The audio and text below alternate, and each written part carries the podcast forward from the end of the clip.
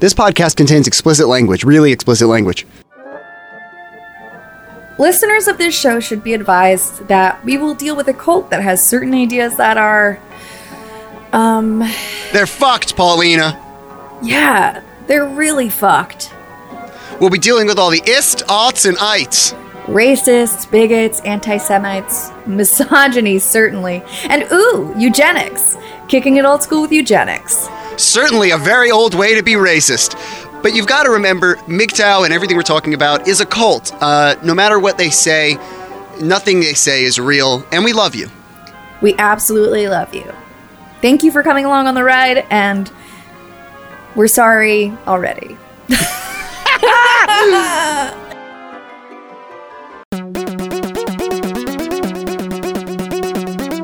What you are about to hear is the Hashtag Cult podcast. What is a hashtag cult?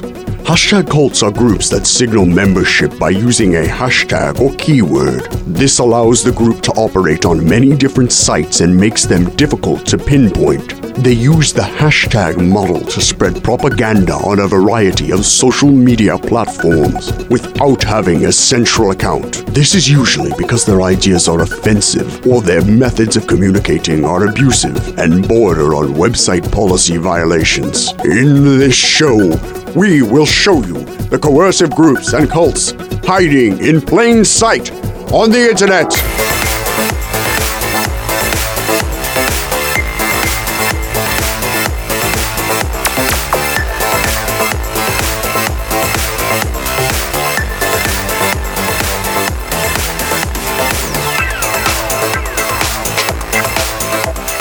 Hi, I'm Mike Valek. Welcome to Hashtag Cult Podcast. Every once in a while on this show, well, you know, just for a second here, uh, who are you that I'm talking to? Paulina Pinsky. That's interesting. That's interesting. That's interesting. Uh, and who am I? Mike Phallic. That's true as well. So I guess this is all very interesting. We're making a documentary about uh, MGTOW specifically, but hashtag cults, which you've just heard an explanation of, and hopefully you're you're watching, listening to this series in its order. Um, Paulina Pinsky is a writer and famously the daughter of Dr. Drew Pinsky. LOL. LOL, that's the letters he has at the end of it. People don't know that. Thank you for illuminating that. You know, I have MD. My degrees are in lulls. My uh, yes, Dr. Dr. Drew Pinsky, LOL. Uh, but uh, noted for being on TV and radio for many, many years now, including the, I believe, entirety of your life. yeah. Okay. Yeah. So Uh, radio, Yeah. definitely. TV came in a little later. one of the tenets that really interested all of us in this, at its very basic form, in terms of the problem of hashtag cults, is people not realizing the difference between published and public. If you go, and our, our theory was this before I asked Paulina how she wants to define it, because that's interesting. I'm just laying down for hashtag cult. As it relates to hashtag cults, our main theory was this you think you're commenting and saying how you feel when you tweet something or when you comment on a video or post in a forum. You think you're in the public space, but in reality, you're in the published space. You're publishing a comment. You're under the same legal laws as liable, not on freedom of speech. And you can be subject to any of those things at any time. And that that was an implication that this was a permanent idea that we believe a lot of people in hashtag cults don't realize, or rather, the internet isn't reacting to properly. So, that being said, it's been a relevant part of this investigation. What does publish versus public mean? And so, Paulina, daughter of somebody who's been on TV for a while, um, what does the phrase published I mean to you? So I think that there's a distinction. uh, Whoa, There is a distinction, and if you don't know what it is, she didn't mess up. Go look it up. a Schwinn bicycle. Uh, There's two Schwinns. there's a distinction between the published I and the published I. Now, one of those is spelled. E Y E. The other one is simply the letter I. I think in my own life, I've kind of been catapulted into the published I in a way that is non-normative. I'm Um, gonna make a producer note. Let's use published I and published me. Okay. There's a distinction between the published I and the published me. The published I is about being on a platform and projected into the stratosphere, uh, into people's homes. Uh, the published me, or, or the first time I was published, was very different and happened later in life. And and and by saying published me, I'm thinking the ways in which my writing was published, mm-hmm. rather than the ways in which my body showed up on a screen Do you or a picture. do you you want to make a distinction to everyone before we get started? The difference between by volition, by choice, being publishing something, content, whatever it is, being a part of a published piece, and the idea that you are simply being published in something, remarked about something in something published, right? Exactly. Exactly. let's get into the first time without your own knowledge that you were published. Um, let's talk about the poop media you've done. Uh, Yes. So here's the thing about multiples. Uh, in Hollywood, when it comes to babies, they want twins or triplets. That has to do with child labor laws. Infants are only able to work for so long. Now, if you have multiple babies that look the exact same, you can get multiple shots in the same amount of time that you would uh, a, a grown adult. So, being a triplet, uh, I found myself uh, in a diaper commercial that I have no memory of. do you know and- which shots are you? No idea. I've never idea. seen it. I've I only know through rumor that the three of us we, we were almost the babies in the movie Baby's Day Out. Mm-hmm. So we would have been, you know, climbing skyscrapers and and taking over New York City, but uh, they went for a set of twins instead of us. Um, devastating. Really b- broke us down early. Hollywood was harsh. Uh, we didn't make it in the baby market. Um, but that being said, I also was published in a newspaper when my dad was photographed in my parents' first home, holding me, and he had a phone against his ear and a beeper on his belt, and it was about essentially his life in, that he was working full time as a doctor and also doing radio five nights a week. So that takes us to Loveline, which uh, you know there is actually a kind of element of Loveline of, in which I was, la- for lack of a better phrase, published in that I was anticipated for on nationally syndicated radio, and as a kid. There were there would be times that we would go to the Loveline studio, and there's actually a YouTube video of me when I was five years old on Loveline Really? and something that's really kind of eerie uh, that happened in the age of social media around at the time that I was in college, people fans would find the clips uh, in which I was in and tweet them at me, and and it became this sort of weird kind of both it's nice to to hear myself as a child just kind of like there's this one segment specifically where uh, I had been in the sound booth and and and Adam Carolla is asking me questions and I'm just like I don't know. I don't know. And he's saying like oh she's sassy like her mother uh Drew like why are you staring at her like you just got off a cruise ship? You know? And um you know it's cute and playful and all these things but it's also kind of disorienting um because it's like I didn't I didn't know what it meant. I, it meant something to to the people listening, and and I think that's kind of the place in which it gets a little murky because it's like they have a connection to me that I don't understand. Well, to me, as an outsider, if I can just ask, the jarring part of that sentence is the word fans. You don't mean, you know, to me and, and Rini, you know, we obviously know who your dad is, but then through him became fans of you. Rini hmm. sort of said, you need to read her stuff. It's good. It's cool. You need to look at her things that she publishes. You know, as much as as much or as little as they may be, she's this cool figure that might be a part of this project. You know, we're fans of you. I want to make that clear. We obviously Well, know your you. dad's work and, your, and, and things like that. But when you said fans in that story, you meant fans of your dad's that Oh, are yeah. approaching you. I mean, how does Yeah. that make you feel? So I have this vivid memory. So KROQ has three concerts a year the Inland Invasion, the Acoustic Christmas, and the Weenie Roast. And it's like, you know, these huge multiple day affairs with all of the best bands and all these things. And so I grew up going to concerts, but like it wasn't fun. It was like show up on a really hot day with a bunch of drunk people and be polite, you know? And, you know, these rock stars would come up and be like, Your dad's a good man. You should listen to what he's saying. And they'd had like tongue piercings. And I was like, Okay, whatever you say. Um, but I have this specific memory of this woman, this drunk woman coming up to me and being like, You're Paulina. I was like, Nine. I'm like, yes. And she was like, Oh, your father saved my life. I owe him my life. And I even named my cat after him. My cat's name is Pinsky.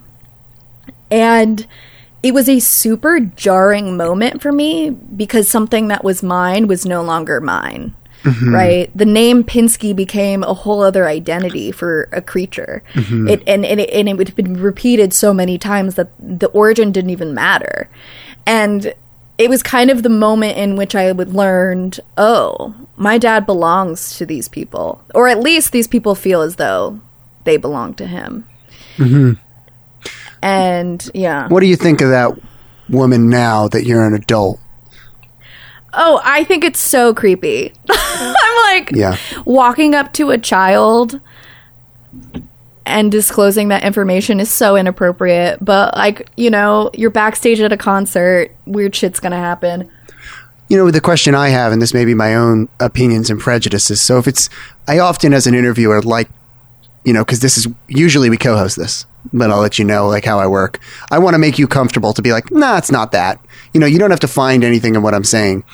But for me, my prejudice is, especially in the juxtaposition of your dad being a doctor, someone coming up to me and saying, Your dad saved my life because of his radio show is pretty rich considering your dad actually saves lives outside of the radio show. To me, it's kind of like, I, I doubt that it was him.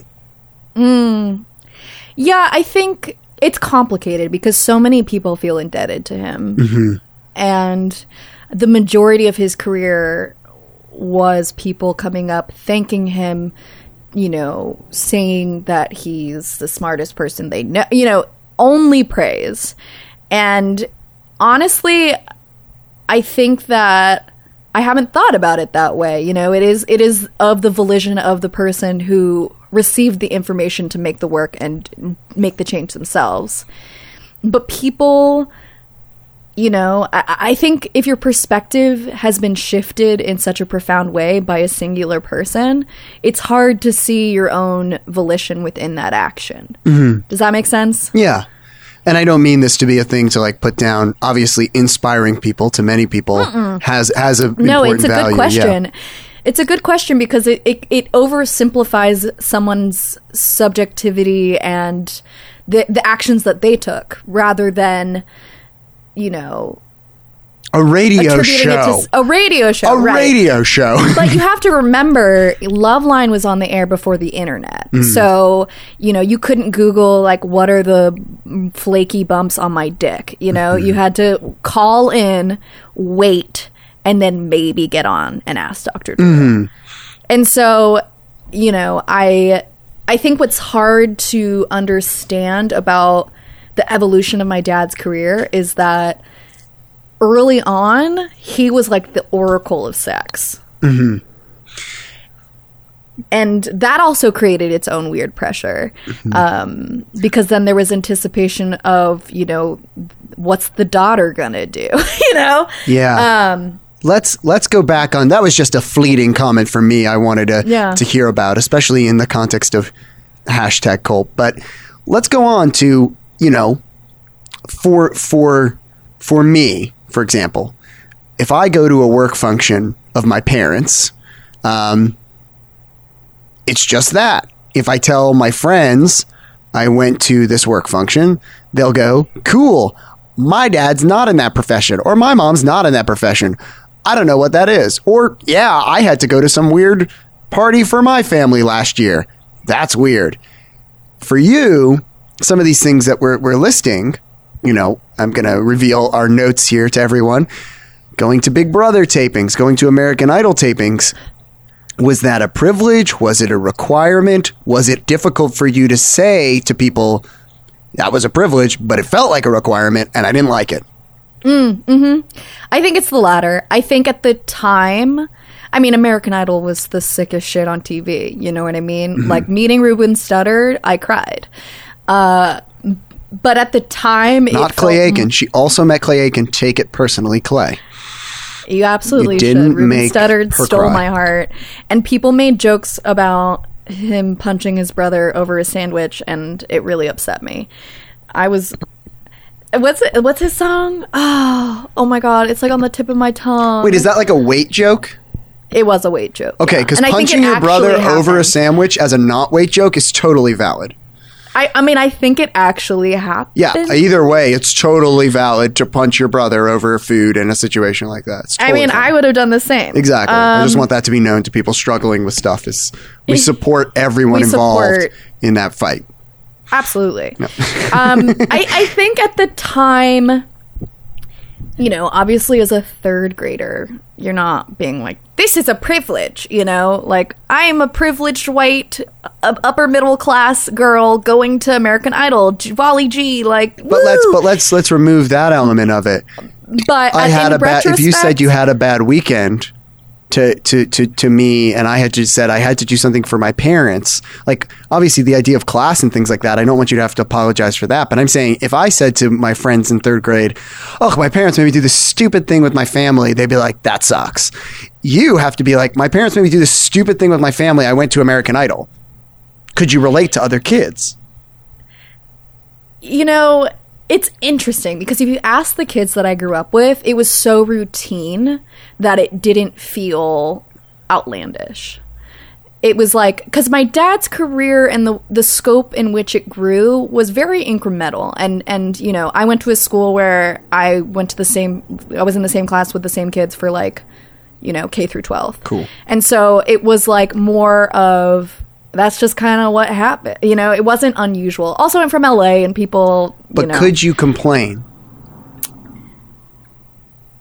I don't think I did. I, I mean, I wasn't. It's also complicated because around that time is around the time my body started changing, and everybody was very focused on my weight, and it was like tumultuous. But mm-hmm. I, I never. Let's just say, I enjoyed it. I enjoyed going to American Idol. I enjoyed going to the Big Brother tapings. I enjoyed when Star Magazine came to our house and took pictures of me on the trampoline. It was still fun. At that point, it was still fun. I think the concerts were a little bit scarier because it was crowds of drunken high people, and my dad was the rehab guy. And to see people loaded reminded me of walking with being in the nurses station uh, when my dad was doing rounds and you know seeing drug addicts in recovery you know? Uh, like i was kind of ex- i was exposed to addicts very young never in a way that you know put me at risk but i have a very vivid memory of being in the nurses station with the head nurse and a woman came in and I think she was a heroin addict and she had a full blown tantrum in the nurse's station. She was holding onto a blanket and it freaked me out. I mean, rightfully so. I was a child seeing an adult act like a child. Um, and I, I very early was like, oh, drugs are bad. drugs are bad. And we're at a concert Okay. where everybody's on drugs. So, um, I guess I'll ask my question again because you've, art, Yeah. you've artfully dodged it in a, in a, to give me a great story. But I do think it's a difficult question to confront, and I and, and I'm thinking this is part of the theme here, which is I'm just talking about your comfort. I'm not talking about your dad. I'm talking about you because I I could give a shit about anything to do with anyone else right now. Did you feel comfortable complaining about these things that you would go to to these concerts? Did you feel your friends would relate? if you had complained about an American Idol thing, a television thing, going to this concert and seeing their favorite musicians and getting to meet their favorite musicians, did you feel as though you had someone to complain to? You know, I, I should have complained, like, kind of commiserated with my brothers because they also, too, were dragged to everything. But I don't feel as though I felt comfortable enough to complain, mostly because it, it at times it felt very cool, you know, and I was exposed to things that mm, you know majority of my classmates were not uh, also going to, um, and and it ended up kind of being a way to help my friends' dreams come true. like interesting. I would get backstage passes for my friends if the con- like the the band that was playing was their favorite and I would make a point of getting them to meet the the artist mm-hmm. because I could, you know? And I think I don't think that I was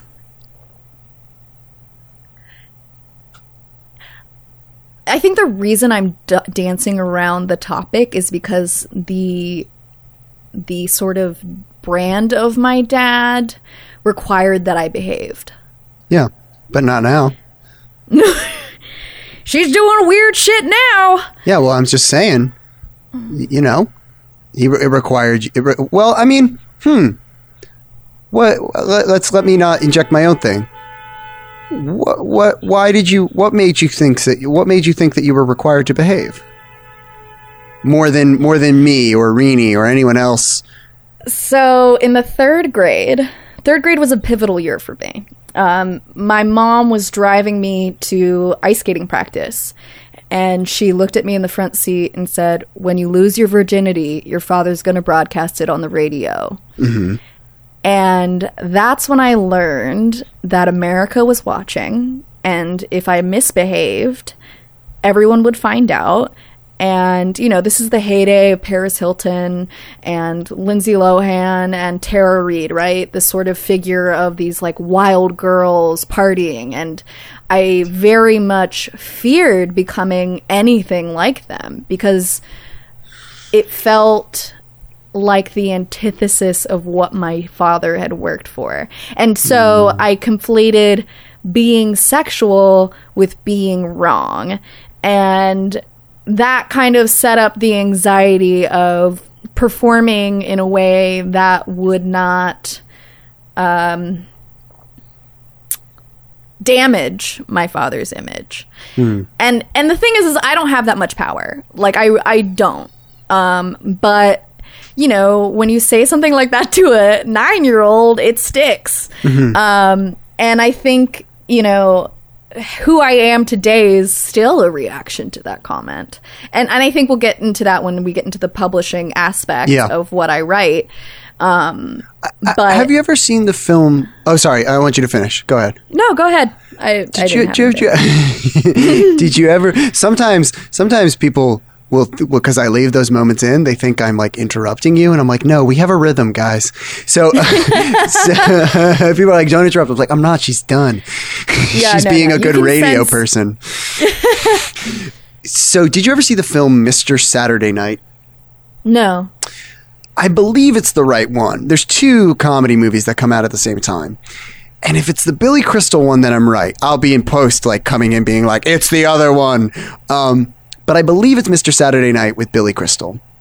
And there's a plot line in it about him maturing as a person. You know, he starts as a young 20 something comic and we follow his whole life until his old age. And as he has a kid, he starts to make jokes about the kid. And as the kid starts to go through more stuff, it inspires him to write more. And it's a side plot, and you don't think much of it. You think, oh, this guy's growing and he's still making people laugh. And unfortunately, the character in Mr. Saturday Night is a lot more distant than probably the relationship with your dad is. And his family life falls apart in a lot of ways. Not, and you're sort of left to question what, what chicken or the egg. And there's this very powerful scene where he's been making fun of his daughter doing stupid stuff. When he what he's talking about is the nature of of growing up and how you don't hmm. understand things. The daughter grows up to be it's implied she's maybe a drug addict or maybe has been through hard times and you're left to question whether or not Billy Crystal's character causes th- mm. th- this this girl to be this way, or whether or not it's simply an unfortunate turn of cruel events that he made these jokes, and now there's this tenseness between them. Do you mm. feel as though, and I'm not comparing your dad and your relationship to this, but do you feel as though that line between what caused it and what is coincidental is clear in the relationship you have with publishing? I think that I am a very and always have been a very neurotic, anxious person. And I think the only way in which my father contributed to that is that he is also a neurotic, very anxious person. And I and it was never anything that he said. It was never you know, words that came out of his mouth that made me feel pressure, except for when he said on national television that if I got busted and was thrown into jail, he wouldn't bail me out. so in high school, I was like, I can't fuck up. Dad won't bail me out. Um, Well, I guess. but it's yeah, sorry. yeah. I, I, so I think more than anything, it's more about the implicit rather than the explicit. I think it was the way in which you know I popped up on Loveline, the ways in which I was discussed. Mm-hmm. I think the way in which my mom understood she's she's never been good on delivery you know? She's like for reference like her mother was like smoking pack a day and telling her that whores wear red nail polish and dance. You know what i mm-hmm. mean? So she's a product of that and i though her intentions are right in that she understood that if i messed up it would it would catapult to a national level potentially like she it's sort of prophetic in that what she said in that moment ended up being sort of true later down the line Um, I guess. which I think- Yeah. Y- yeah I, I i i don't feel as though he explicitly put pressure on me or said anything i think his absence in the home shaped a lot of things. I think because he was working so much he became more of a ethereal infallible because you know the parent who's there is the bad guy and the parent who's not there is the good guy right? The one who gets to come in and play is more fun than the one that's taking you to ice skating practice and making you get out of the car for ballet when you don't want to and you're crying you know? Like that sets up a real dichotomy. Um and so Uh, again Well- i think it's more about the implicit Yeah, let me let me let me I mean I thank you for opening up about it. It certainly paints a picture as to you being able to separate them from what you may thought of them and that's incredibly mature what you said. And it's also i've had a lot of therapy yeah. But my question is and thank you for sharing that. I think that's amazing stuff to know. I think it shapes this it's a it's as valid as answer as any. But I'm saying how does it shape your relationship to the fact that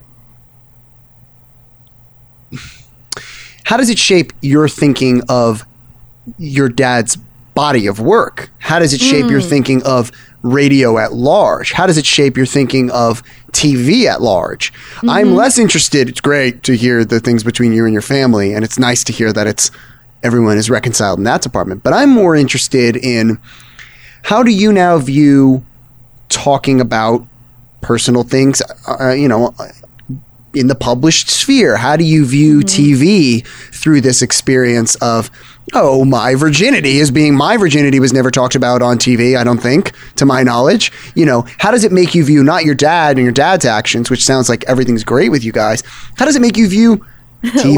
Well, that's that's a overstatement. I, I wouldn't say it's all great, but No, it's all no, bad. No relationship. It's bad. Well, I think that that it's multi-layered. I Yeah. think so. I was exposed to radio very young. I think you say, Radio. you say, well, you know, everyone's, it's just on. You're saying it like they brought me to a room and expo- exposed me to the Well, radio you know, waves. I have memories of being in the sound Yeah. studio and my dad being in the, you know, it was like a room, it was like two rooms. And then one of them, it was like a glass wall and you could see into the studio and see that Adam and my dad were talking. And then I would be with the producers who would cover my ears during the sex parts. And then every once in a while they'd let me like be on the show because it was like fun, you know? Um, so I think, I mean, radio is a dying industry. Welcome to our podcast. Go on. yeah, radio is a dying industry and TV slowly became uh you know my dad's primary medium. He's you know he's obviously a podcaster and all that but i, I kind of saw the ways in which radio slowly died out and tv became the primary medium within my family and the ways in which um, we were were you know captured. And so after Celebrity Rehab, uh, which was around when I was in high school, my dad got a gig on HLN, which is CNN's sister channel, which put him on nightly news. And suddenly there was a camera crew in our house demanding things of us in order to sell a package. Um, and so that's kind of the moment that I understood that everything on TV is fake. Quite literally everything. Yeah. Uh, reality television is not reality. It is written. It is edited. It is a storyline meant to elicit specific responses and gain views for ratings, which equals money. Um, And this is kind of when I think it's worth pointing out to you this this this package, this incident. You know, I know we're, we're sort of springboarding off of another question, so I want to kind of separate it for everybody to hear this. This this package, as you said before, you still enjoyed the the, the, the American Idol concerts. To you, this package represents a, a break in your relationship with with this being fun, right? Mm-hmm. Yeah, I think once once I hit high school and my dad was a more recognizable face, it changed how I understood television and it changed the way in which people treated us in public.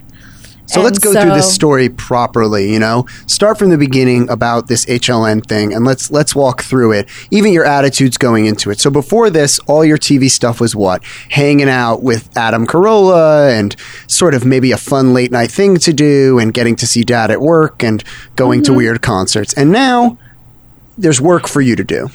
Right. I became part of the product. Uh, part of selling my dad to America was selling him as a family man.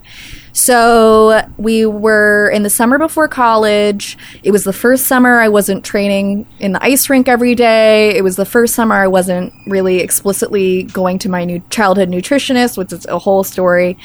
Uh, that's another podcast. Um, that's read the memoir for that. Uh, but Coming to stores this spring.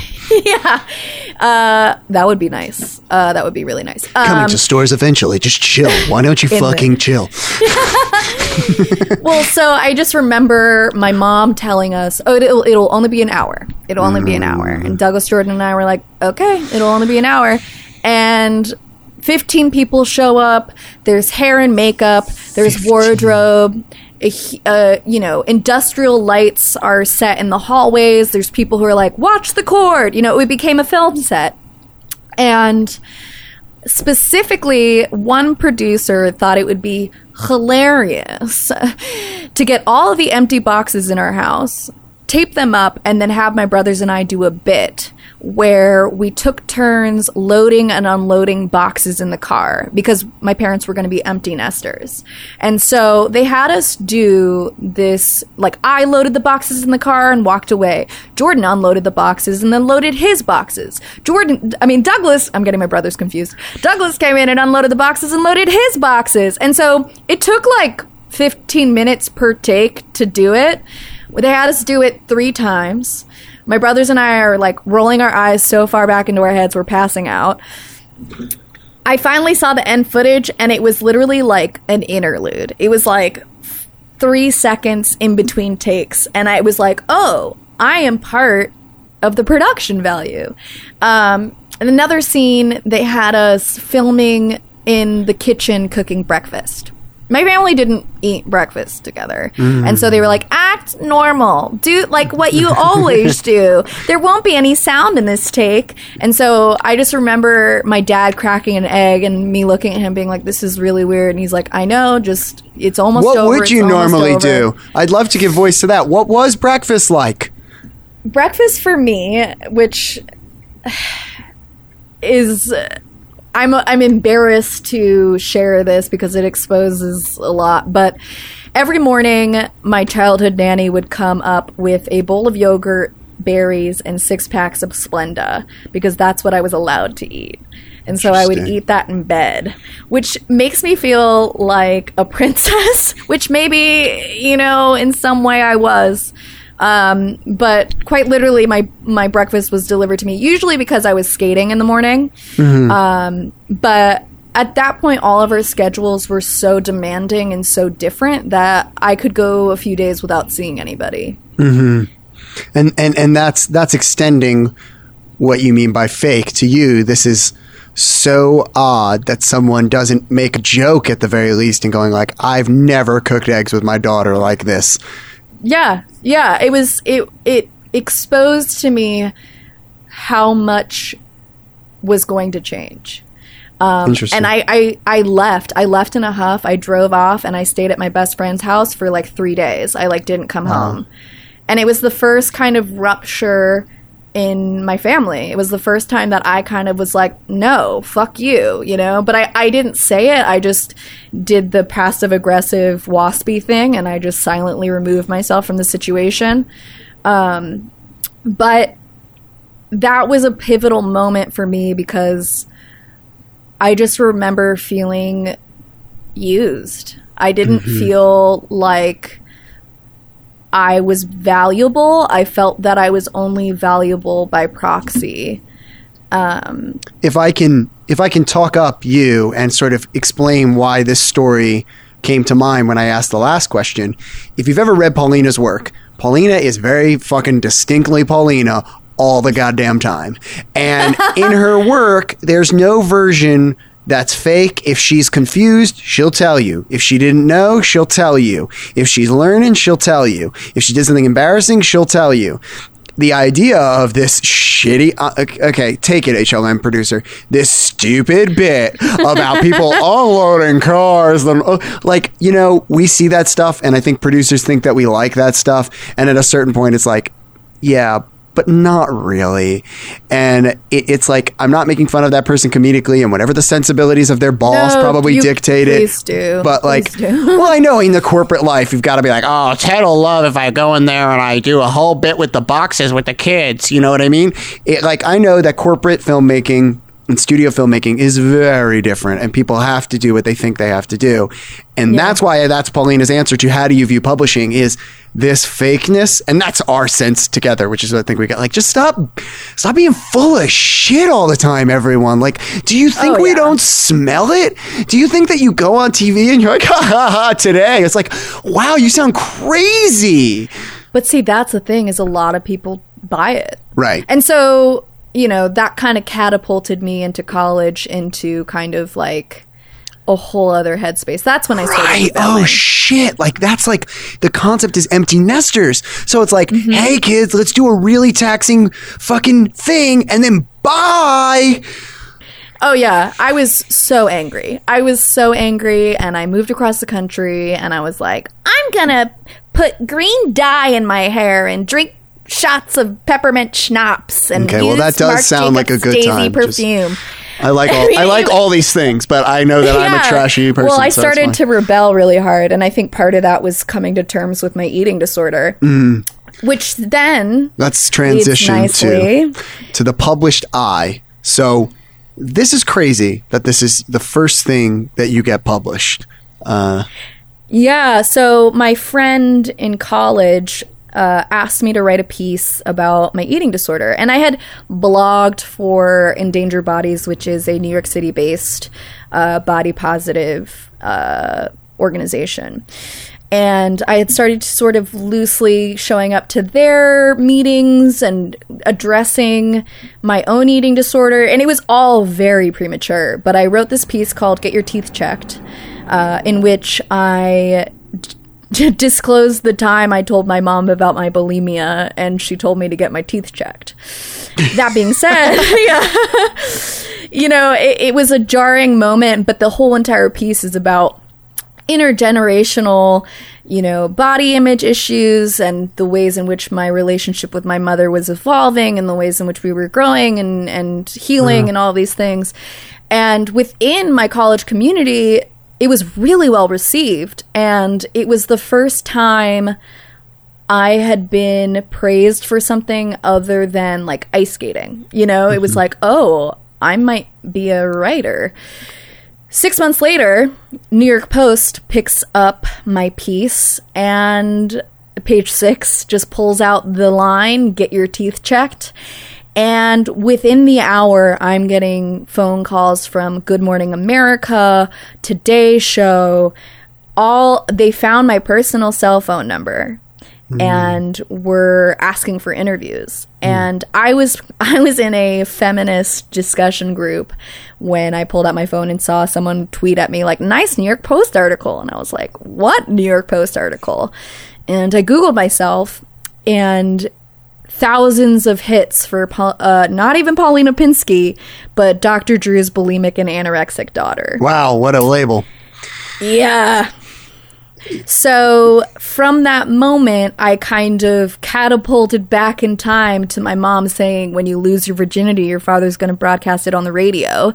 And instead of my virginity being blasted on the radio, my deepest, darkest secret was blasted on the internet under my father's name. And so I ran into a stairwell and had a panic attack, as one would. Um, and I think that's kind of the moment in which you were asking me before if, if my peers you know, didn't understand or I felt out of sorts or whatever, I think that's the moment when I felt alien. Mm-hmm. Because at least my childhood friends had kind of they saw my dad as my dad, right? They didn't Yeah. see him as Dr. Drew, they saw him as Dr. Pinsky. Mm-hmm. And when I got to college, you know, it was this delicate dance of how do I describe who I am without disclosing my identity entirely? How do I say I went to American Idol in the third grade without saying my dad is Dr. Drew, right? How do you contextualize memories that have you know no bearing in in lived reality. And so you know i tell people i was from la i wouldn't say pasadena. You know you kind of you figure out how to introduce yourself in, hmm. during an icebreaker session. But that piece going national catapulted me into the television spirit in a way that I had never experienced, except what I had experienced through watching my dad. So at that point, I would like go to CNN and watch him do segments. I would be in the control room. I would be with him in you know makeup, whatever. I could I, I would kind of walk with him because it was really fucking cool.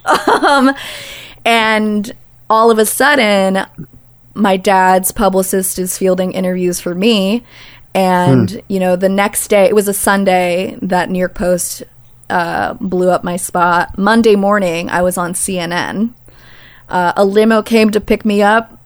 They drove me to the cnn building in columbus circle. They airbrushed my face slapped on red lipstick and i had gotten my hair bleached the night before because uh, my roots were really bad and my hair had turned yellow because i got a bad dye job but i got an emergency bleach job because i understood that if i were if i was going to be heard i had to look the part Interesting. And so I kind of leaned into my etiquette school training and debutante tendencies and, you know, wore an appropriate tea length dress and crossed my ankles and held my, my fingers together in a, a light grip as I answered questions. And, you know, I would be interviewed on CNN, Entertainment Tonight, Extra, and then finally my dad interviewed me on his show. I watched the HLN clip. Um, I have a lot of feelings as someone who's worked with you about them that I'm, you know, you, we've done this this documentary for a short time now, but I mean, in doing this interview, I have to ask.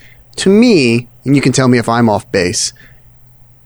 The amazingness of getting of you writing this and getting the word out there on eating disorders cannot be undersold, and your accomplishment is amazing.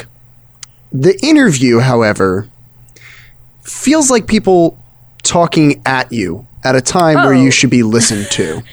Oh, absolutely. Uh, As- Specifically, that interview, one of the women like kind of went off on me. Did you notice that moment? Yeah. Where she was talking about her daughter and how her daughter was bigger and how she had to do portion control. And it was like, listen, lady, you're projecting your shit on me right now. I'm pretty sure I like I remember listening to her and I remember like we had technical difficulties. It was a messy, messy interview. But I just remember thinking, "Oh, I'm not even going to address that question." And I think that that is sort of symbolic of that entire week. More than anything, what I learned was how to dodge questions, which you know I'm very good at. That's when I learned that skill because basically what would happen is people would interview me and they say, "Oh, it seems like you blame your mom for your eating disorder." And, you know, Good Morning America, Good Morning America photoshopped flames behind my mother's picture. Yeah, even now, I I was you know the attachment to what I'm implying when I ask you something is always interesting with an interviewer. You know, often that gets cut out, but we're on podcast. You know, I asked, you know, how do you view their work? And all of a sudden, you're apologizing for your mom and all those things. You know, do you think that these past interviews have affected? They sort of want to ask the same question in a different way do you do you think that being in the published eye has affected how you now assume people view you? That I don't think I would. I understand that there's many factors and things that people hang on to and have more damage than maybe someone intended. Like I, I, I have an understanding of that. But do you assume that I think that that I'm going to ask you to talk about like blaming your parents? No, no, Yeah. no, no, no, no. I don't think that. I think Or rather that people view you that way with your relationship with them? at that time, Yeah. that was what was getting clicks and mm-hmm. that was what was getting me interviews was this idea that Dr. Drew fucked up his kid and that his wife was an evil witch. You know, like this perfect so and so perfect guy, the doc the America's doctor in the the the kind of uh the tagline that kept fucking happening was like even Dr. Drew's daughter can have an eating disorder and it's like Ugh. And and part of that was of my own making. That's something Some that of that's I good, said. right? Some of that's good. Some of that's I good mean, to be, I- you know, think- in our project, we go, you're not immune to a cult. That's something we've said all the time. Oh, yeah, and I was not immune to an eating disorder, and I think you know. It all sort of culminated. I was able to dodge a lot of questions until I was interviewed by Barbara Walters. I, I think that, that, that, that that interview is interesting too, because it's at the same time, but you look so much younger as to me in that Barbara Walters one. But uh, before I ask you about that, I still want to focus on this HLN one for a second. yeah, of course. I have to criticize them. Please. The idea of there being, you know, at the time when this came out, I know now someone might look at it and go, there's some people on camera. The idea of having that many talking heads on screen at the same time would have been jarring visually at the time. In terms of that would have been a more rare idea, right? Th- th- that many heads. And on top of that, the idea that this was supposed to be about your personal experience, to me, it screams of two things. One, how you are some sort of meat festival to these people because of the association with your dad. Everyone needs to get on camera with him so that you can use this. Th- that's what it screamed to me at, at first. And then, as journalistically, ethically, um, I'm not sure that someone revealing that they have a sensitive issue, they're they're happy to publish. Again, talking at you instead of listening. That should have been the Barbara Walters interview you know, is a lot more. And I, I guess it maybe does make me see you as how you're feeling. Maybe that's it. The strength of the interview is I see you hmm. feeling alone and isolated, and, and that's how you are. And I do see a confident, cute young Paulina on the other HLN interview being the news lady putting on that act. But to me, I'm like, hey, could everyone shut the fuck up and listen to her? It was like everyone Yeah. telling you how to feel. Yes. Yes, thank you for saying that because I, I don't I don't think I was able to articulate that because I'm, I'm too close to it. Yeah. But I think that that is very apt and entirely emblematic of that moment. And I think what was so Monday after New York Post posted, I did three interviews, and mm. then Tuesday night I did HLN. A week later, I did The View. Mm-hmm. So it was a week of a lot of dodging until finally I got to an interviewer who has you know interviewed sociopaths and dictators. I You know. know, like I I I came face to face with a very powerful interviewer, and she fucking went for it because so the basically when you do a talk show, um, a producer calls you ahead of time. You talk for 15 minutes, you tell them what you, your your angle is, and they're like, "Okay, great. I'm going to send you a script with all of the questions." And they sent me a script and it was like, "You blame your mother for your eating disorder." and I was like, "That's not that's not what you're going to ask me." I was like, "That's not going to happen." So I knew the questions leading up to that uh, I show up on the stage at the View, and Barbara Walters doesn't look at the teleprompter and is like, "What did your mother say to you when you told her you were bulimic?" And I was like, "My mother and I have a complicated relationship." You know, I'm like, I'm doing that dance that I've been doing all week, and she's like, "What did your mother say to you when you? You know, and I had to say, "Get your teeth checked on national television," Yeah. and and I think that your observation in that I seem very young in that moment is because I I was very You young. were I young, was yeah. 21. I was 21. I was a junior in college. I had written my first piece and I had been in recovery for what, a year? And I was going through a very stressful period of time. Meanwhile, everyone at school is like lauding me to be this like superhuman figure. So I'm put on this pedestal that I don't know if I deserved. I hated it. It made me uncomfortable. People just coming up to me being like, You're so brave. And it's like, because I'm chubby and went on TV. Like I don't understand. Um, and so it it, it kind of cracked the facade. I think Barbara Barbara cracked me. Barbara for sure cracked me. Um, and I think that interview because of that is a little bit more in depth and interesting. Um, I think that I was actually listened to in that interview. I'll say something Which- else as a journalist. You were actually researched is the difference. And that's the thing that I think I'm sensing as a filmmaker is I watched the piece with all these people on HLN. Fuck you, you didn't read it. Fuck you, you didn't read her piece. Someone said we're doing a thing about anorexia and bulimia and you may have had a personal attachment to it, but this was supposed to be about Paulina and you made it you didn't put the effort in. You were researched. She knew to ask. She knew to ask. You know, and it, and you know what? It's not their fault. They all have their own personal experiences, and people jump at these TV opportunities. But it really was a segment about you, and the least they could have read what like a like a what, what a five hundred word article. How long was it? How long could it be that they couldn't I mean, it was like a twelve hundred dollar, uh, not twelve hundred dollar, twelve hundred word piece. Yeah, you know what I mean. Like, i- i- i- it's about someone's mental health journey. You could have done her the courtesy of reading it, and it, it, it's so obvious to me when someone doesn't read it. You know how I know they didn't read it? Because the first question should be. What did you say? What, what it should be about the piece? Every question should Yeah. be. Every question should be. Hey, you wrote this. How do you feel about that? And uh, to the dismay of the producers, nobody said this is about her. Hey, maybe you don't have seven heads on camera. Hey, Yeah. like her being her writing something doesn't make her fair game. You know what I mean? It's and that's the thing I wanted to ask you about. And on top of this is like I know now I'm on a little bit my own screed because it does make you know read it. It doesn't take that much to do like ten minutes of research. Do you know how smart I end up looking when I didn't do that much? I Google someone's the the ability to remember ten minutes before an interview. Oh crap! I should at least Google what they do on LinkedIn. Like Yeah. you look Yeah. like a saint, and that's the minimal amount of effort.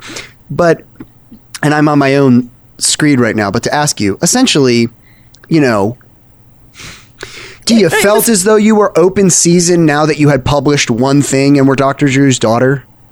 absolutely and I, it was exceedingly clear who read it and who didn't read it it mm-hmm. was it was clear and you know it it really honestly fucked me up for a long time because you know I would apply for jobs and people would google me and the first thing they would see was that I was bulimic and anorexic. Hmm. And it kind of chased me around and and it it's it's complicated because I think it catapulted me to a, a sphere in which I was writing. Mm-hmm. And ultimately I think that that's my soul's purpose and it happened by chance. I did not grow up thinking I was going to be a writer. I didn't have a vision of who I'd become because I don't think there's a there's a James Baldwin quote that's essentially along the lines of you know uh, I'm gonna butcher it the way James Baldwin said it is much better but essentially the idea is that the the person who I'm going to be does not exist because I have not created it and I hmm. think I had never seen nonfiction literary writing I you know didn't understand the ways in which my voice mattered. Hmm. I didn't feel smart. That was the first time that I felt smart in my life. Hmm. And it was a pivotal moment in that I understood the power of my eye. I understood that whether I liked it or not, you know, someone at New York Post was waiting until Eating Disorder Awareness Week to drop my story, you know? And it kind of in that moment I was like, I'm gonna grow up and be a comedian. I was like, fuck this shit. I'm done being eating disorder girl. Um, so I went to Second City and then I was like, wait, this doesn't fit right. And then I ended up getting my MFA in nonfiction creative writing. But I don't think that the MFA would have happened had I not written that piece. So let's let's transition in the last part here to um, the published eye and and the published space versus public space and hashtag cults and things like that. How do you feel about the idea that not only does media have the right to comment on other media, but that through and, in the lens of all these things, not necessarily, you know, if you want to base it on your experience with hashtag cults and MGTOW, go ahead. But I think in the lens of all this stuff, how do you feel about the comments section? How do you feel about the accepted culture of if it's online, you get to shit on it, but no one gets to stop you in the comments section? Yeah, the comment section sh- just should not exist. I I fully believe that, especially after the investigation of MGTOW. I don't think that I've ever had an enriching experience in the comment section, except on Medium, actually. Yeah, oh, I was ask that. Medium, yeah, Medium, because people are paying for it, they tend to a number one look for the writing itself, and number two like recognize they recognize game. You know what I mean? And last uh, Valentine's Day, yeah, I was in the Valentine's newsletter for the publication Human Parts. Uh, someone I went to grad school with remembered that my dad was Dr. Drew, and she was like, your, "Your dad's name came up when we were pitching ideas for our Valentine's Day special. Like, do you want to write a piece?" And my memoir and a lot of my unpublished work is like about this topic specifically.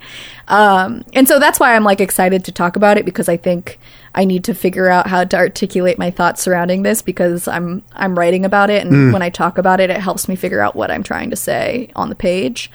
Um, so I wrote a piece called I think it's called The Sex Doctor's Daughter. And um, you know, it was really well received. I got all positive comments, and then my dad got canceled.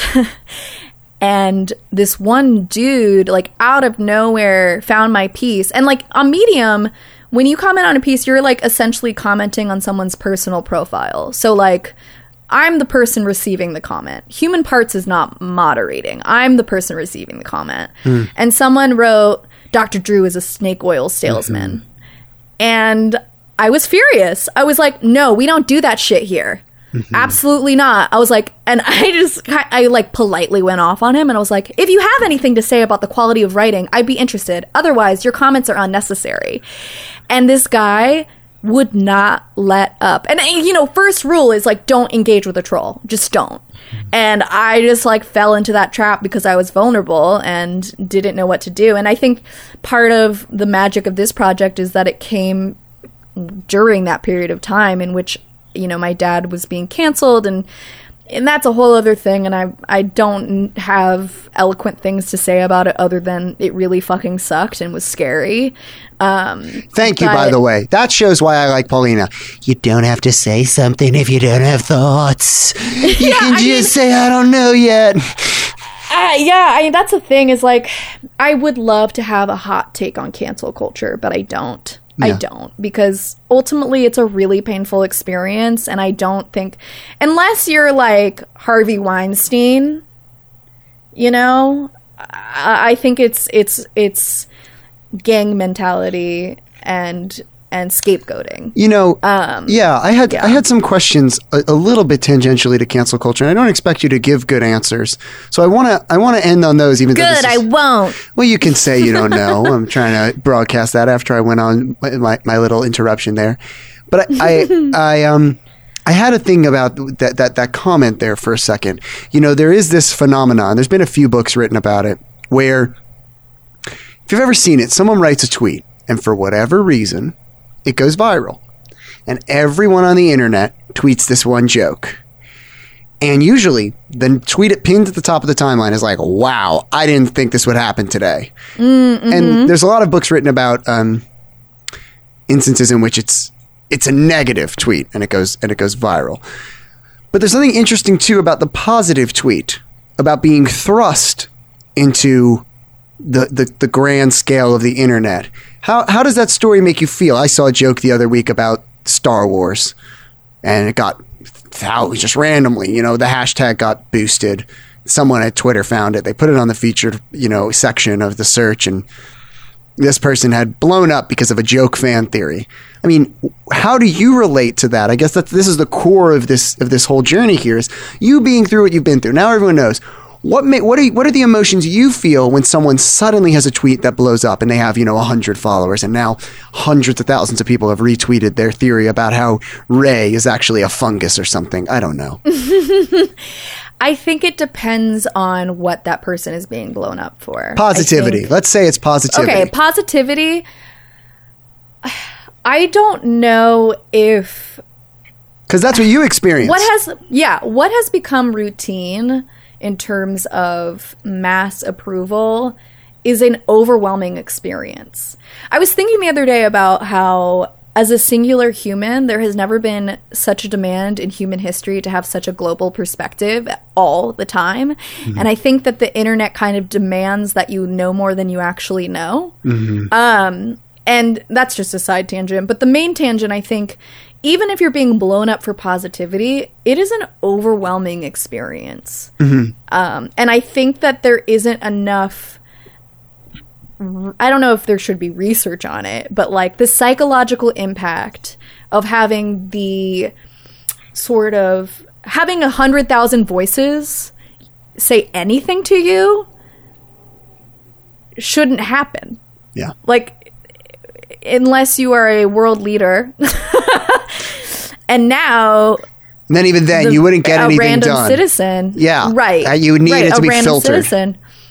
right and i think psychologically it is overwhelming to have that many eyes on you Yeah. and yeah and I, I i you know the degree to which i experienced it um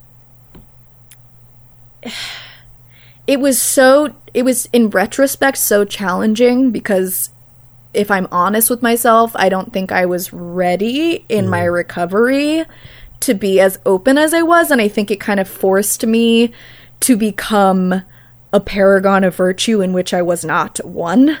Um like i still spontaneously vomit when i'm anxious you know? Like that's that lives in my body. But that's not part of the recovery narrative that's sold to you. Um I, I just worry about the psychological impact of having yourself viewed by that many people at once. Even if it's an electronic like or a retweet or whatever. I just I worry. I worry for people who have a million followers. I worry about what that does on their psyche. yeah. I I I don't think that having a million voices comment on a picture is an appropriate is an appropriate interaction. In fact, if someone has close to a million followers, I unfollow them because I know that their content will be less challenging and interesting because they're trying to cater to more people. on the same uh, subject of cancel culture, and maybe these are things that not promoting the, the not just I don't think I'm somehow helping promote the the memoir, but maybe things that I wonder about is sort of two moments in that that that interview that's really interesting to me. And I'll, I'll ask you about them separately. And, and if they're too big to answer now, or if there's something that in a future project you want to float by your dad, or, or maybe you don't have an answer on, you know, we can skip it. We can even skip this part. So I'll just I'll just ask them of you. To me, the metaphor of your dad is on TV talking to you at the beginning of that segment, and he doesn't know that you can't hear him. Mm-hmm. Is a fairly it's a technical issue. Everyone, the mic, Paulina's speaker isn't working. Her monitor, her headphone isn't working. Is a fairly powerful metaphor that someone could draw. Maybe not it's real, but it's a fairly powerful metaphor to see. And I think that the mind jumps to concern when that metaphor hits them of he's talking to his daughter on TV and she can't hear him. Does that strike you as a metaphor that resonates at all? Absolutely. You know, it's it's funny that you mentioned this because I so I'm writing this memoir. Memoir? I have been for four years. Memoir. Memoir. Um, and I opened the book by being interviewed by Barbara Walters. Now, for a while, you know, all this material was a little bit too challenging for me to write about. And I was like, ugh, I don't want to write about that week. I don't want to write about that week. I don't want to write about that week. And I remembered this interview and I watched it and I was like, oh, this is what I need to write about because it, this is why I love nonfiction. You don't have to make shit up when life is fucking nuts. You know, like God handed us that interaction and and someone sent me that video so that now I can transcribe it and write about it. Like I think it's so symbolic of everything. yeah. I think, um, you know, if you notice at the end of that interview, I asked my dad how he felt. That and- was my next question. Wait, can I pose a question about it before you talk about it? Of course, of course. RE cancel culture, years before that word comes up, and in terms of learned behaviors, and you know, there's learned behaviors between entertainers now. You've learned behaviors from your dad about social media, and I'm not. i I'm not trying to delve into your family life, but I'm just saying as a role model to look up to. His before cancel culture, his reaction on air is you ask him, "How did you react to all of this?" And his answer was, I wanted to hide. I was scared. I didn't want people to comment on it. Mm-hmm.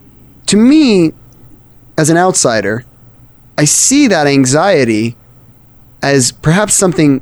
Obviously, there is cancel culture that goes on, but in terms of your mood and the mood of the Pinsky family, do you see some sort of self fulfilling prophecy in the idea that six years before cancel culture, your dad's instinct about a news piece coming out is that he's not he doesn't want interaction of it he wishes it to go away mm-hmm. do you think that line is discernible for for i can't i know you can't speak for your dad but for you do you Yeah. do you feel that maybe that anxiety cancel culture then happens to you then all of a sudden society has a term conveniently a few years later that says when something goes bad that you do something bad we want to get rid of you from the internet do you feel as though mm-hmm. that line is being drawn enough to be like some of this may be i hear both of you talk about cancel culture honestly from the outside and it's obviously bad. I obviously feel so much for you. But I then I hear a quote like that from six years earlier, and I'm like, is it much? Is it even more empathy I need to give them? Is there an anxiety coming into this that's making this experience even worse than all the empathy I have for them? Hmm, hmm. You know, I think what strikes me as most powerful is that I didn't ask that question on the phone. I asked that question because someone asked me to ask that question. Hmm. And I think in that moment, I felt responsible for the ca- like, you know, Yeah. it was like I was canceling my dad. You had to make it clear, hey, how are you doing? Mm-hmm. And it was less Because- about yeah. connection and more about, hey, everyone else, look, he might be suffering.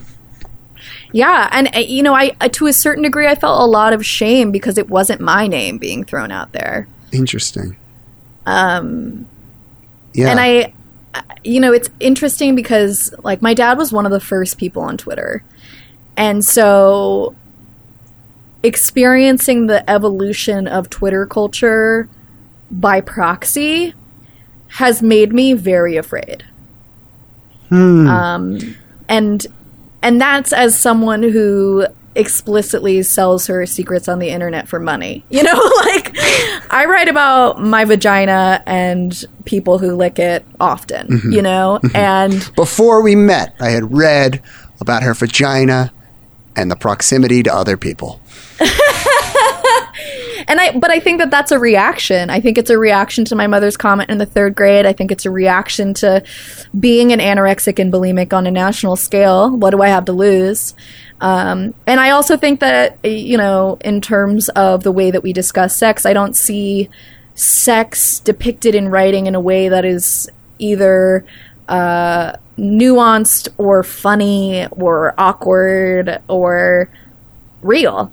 Um, and so it's interesting. I think your question is interesting, and I'm I'm sort of chewing on it, and Chew. I think I think for, to a degree, I felt guilty. I felt hmm. as though I had pimped my family out by s- saying my truth, and, it, and like my brother was furious and not talking to me. You know, like Oh, wow. it was not it was not a good time in my family, and you know the same thing as cancel culture like that was not a good time in my family Right. and it's I don't think there's any need to be eloquent right now. I think it's a t- Yeah. it's I think if anything the, the the the silence of it speaks to the fact that so many people look at these things and write, you know, how many tabloid things are there about you that never interviewed you? How many tabloid things do we read and we accept Oh. these things? dude dude this girl that i interned with when i interned at mtv because of nepotism Mm-hmm. um she Guys, everyone, it's their nepotism program. She applied.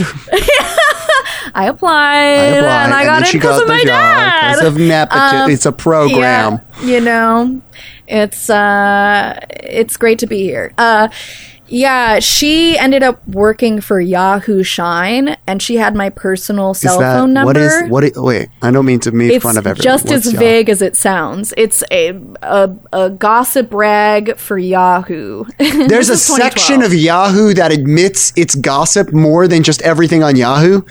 yeah, I'm not yeah. being funny. That's a that's a real place where they're like.